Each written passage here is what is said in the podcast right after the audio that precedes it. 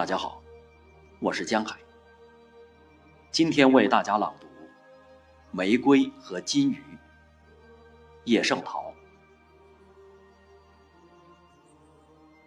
含苞的玫瑰开放了，仿佛从睡梦中醒过来。他睁开眼睛看自己，鲜红的衣服，嫩黄的胸饰，多么美丽！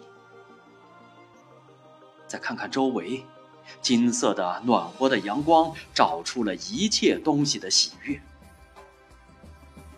柳枝迎风摇摆，是女郎在跳舞；白云在蓝天里漂浮，是仙人的轻舟。